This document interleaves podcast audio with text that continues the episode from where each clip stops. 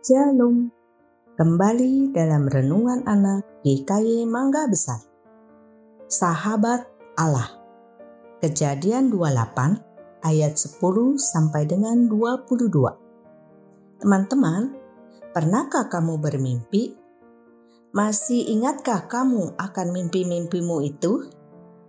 Mimpi manakah yang paling indah?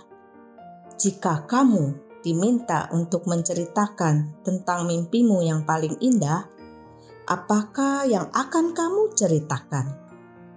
Mungkin mimpi di mana kamu mendapatkan hadiah yang paling kamu sukai, atau mimpi tentang liburan yang sangat menyenangkan, di mana kamu dapat bermain sepuas-puasnya bersama teman-temanmu.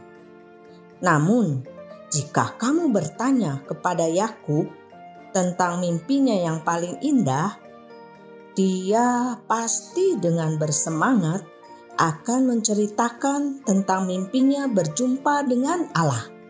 Ya, berjumpa dengan Allah sungguh luar biasa.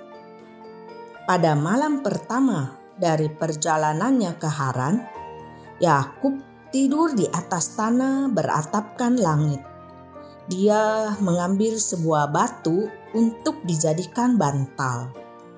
Hatinya penuh dengan kesedihan, ketakutan, dan penyesalan karena dosa yang telah diperbuatnya. Tetapi dalam tidurnya, Yakub memperoleh mimpi yang luar biasa. Yakub bermimpi berjumpa dengan Allah. Bukan hanya berjumpa saja, tetapi Allah berbicara dengan dia dan berjanji akan memberkati dan menyertai dia selama-lamanya. Sebuah mimpi yang sangat indah, bukan? Dalam mimpinya, Yakub melihat sebuah tangga yang ujungnya sampai ke langit. Malaikat-malaikat Tuhan berjalan turun naik di tangga tersebut. Dan Tuhan berdiri di samping Yakub. Tuhan berfirman kepada Yakub bahwa Dia adalah Allah kakeknya Abraham dan Allah ayahnya Ishak. Kemudian Tuhan mengulangi janji yang pernah diberikannya kepada Abraham dan Ishak. Tuhan akan memberikan kepada Yakub negeri yang telah dijanjikannya kepada Abraham dan keturunan Yakub akan menjadi sangat banyak. Melalui keturunannya, semua bangsa di dunia akan mendapat berkat. Teman-teman, sejak saat itu Allah mengikatkan dirinya kepada Yakub dan Yakub juga mengikatkan dirinya kepada Allah. Dengan demikian, terciptalah suatu persekutuan yang terus-menerus antara Allah dan Yakub. Dan Yakub menyadari akan anugerah Allah yang sungguh besar dan mulia itu.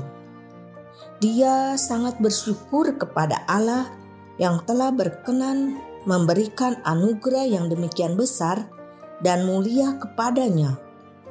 Ketika Yakub terbangun dari tidurnya, dia berkata, "Sesungguhnya Tuhan ada di tempat ini, dan aku tidak mengetahuinya." Yakub sangat heran dan terharu karena Allah berkenan untuk berjumpa dengan dia dan menawarkan suatu persekutuan yang begitu indah kepadanya. Persekutuan yang ditawarkan oleh Allah ini sungguh luar biasa dan Yakub sama sekali tidak pernah menduga bahwa dia bisa mendapatkannya. Tidak hanya itu, Yakub juga merasa takut dan gemetar. Bukan karena Allah itu kejam atau menakutkan, tetapi karena dia sedang berhadapan dengan Allah yang maha besar dan anugerahnya yang ajaib. Yakub berkata, Alangkah dahsyatnya tempat ini. Ini tidak lain dari rumah Allah. Ini pintu gerbang surga. Kemudian Yakub mengambil batu yang menjadi alas kepalanya dan menegakkan batu itu di situ menjadi tugu peringatan. Tugu ini menjadi lambang bahwa Allah telah berjanji kepada Yakub dan bahwa Yakub telah menerima janji-janji itu dengan iman. Yakub menamakan tempat itu Betel yang berarti rumah Allah. Teman-teman, jika mau dipikirkan, bagaimana mungkin manusia yang penuh dosa dapat menghampiri dan bersekutu dengan Allah yang Maha Suci?